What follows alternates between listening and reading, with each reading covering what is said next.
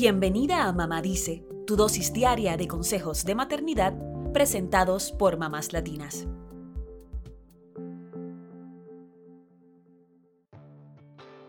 Este 12 de junio se celebra el National Loving Day, una fecha para festejar los matrimonios interraciales en Estados Unidos. Fue ese mismo día, pero del 1967, cuando Mildred Loving, una mujer negra, y Richard Loving, un hombre blanco, convencieron a la Corte Suprema de Estados Unidos de que pusiera fin a las restricciones al matrimonio por cuestiones raciales. Años antes habían sido arrestados por el simple hecho de casarse. ¿Te imaginas? 55 años después, el legado de los Loving sigue siendo parte de la lucha por la justicia racial en Estados Unidos. Hoy en día, el 7% de los niños estadounidenses viven en familias interraciales. Incluso uno de esos niños llegó a ser presidente de Estados Unidos. Pero ¿por qué las familias interraciales siguen escuchando los mismos viejos comentarios racistas que nuestros padres y abuelos escucharon o dijeron en el pasado? Lamentablemente, todavía existen muchos prejuicios raciales en Estados Unidos. Muchas veces, la gente ni siquiera se da cuenta de que su comentario puede ser racista y grosero. Y debe ser muy difícil para una pareja de padres interraciales tener que enfrentar estos comentarios racistas sobre su relación o sobre sus hijos. Por eso, hoy queremos presentarte una lista de comentarios que nunca debemos decirles a padres de niños interraciales.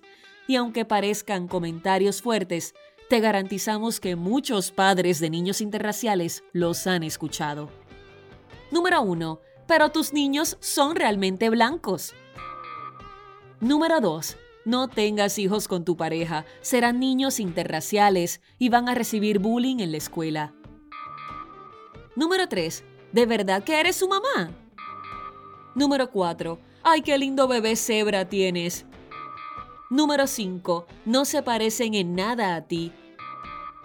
Número 6. ¡Ay, qué linda! ¿Es adoptada? Número 7. ¿Cómo fue parir a un bebé tan distinto a ti que ni parece hijo tuyo? Número 8. Mira sus lindos ojitos achinados. Número 9. Al menos su papá sabe que es realmente su hijo. Número 10. ¿Eres su niñera? Número 11. Tienes suerte de que sean tan blancos. Número 12. Me pregunto si tu bebé saldrá con un afro.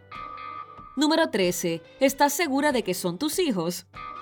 Número 14. Esta sí parece tu hija, pero esta no. ¿De qué país la adoptaste? Número 15. Tienes mucha suerte. Los niños interraciales son mucho más lindos. ¿Has dicho o escuchado alguno de estos comentarios? Es momento de dejarlos en el pasado, porque somos seres humanos que tenemos mucho más que nuestras facciones o nuestro color de piel. El primer paso para dejar a un lado el racismo comienza con nosotros mismos y con la educación que le damos a nuestros hijos en casa. Súmate al cambio.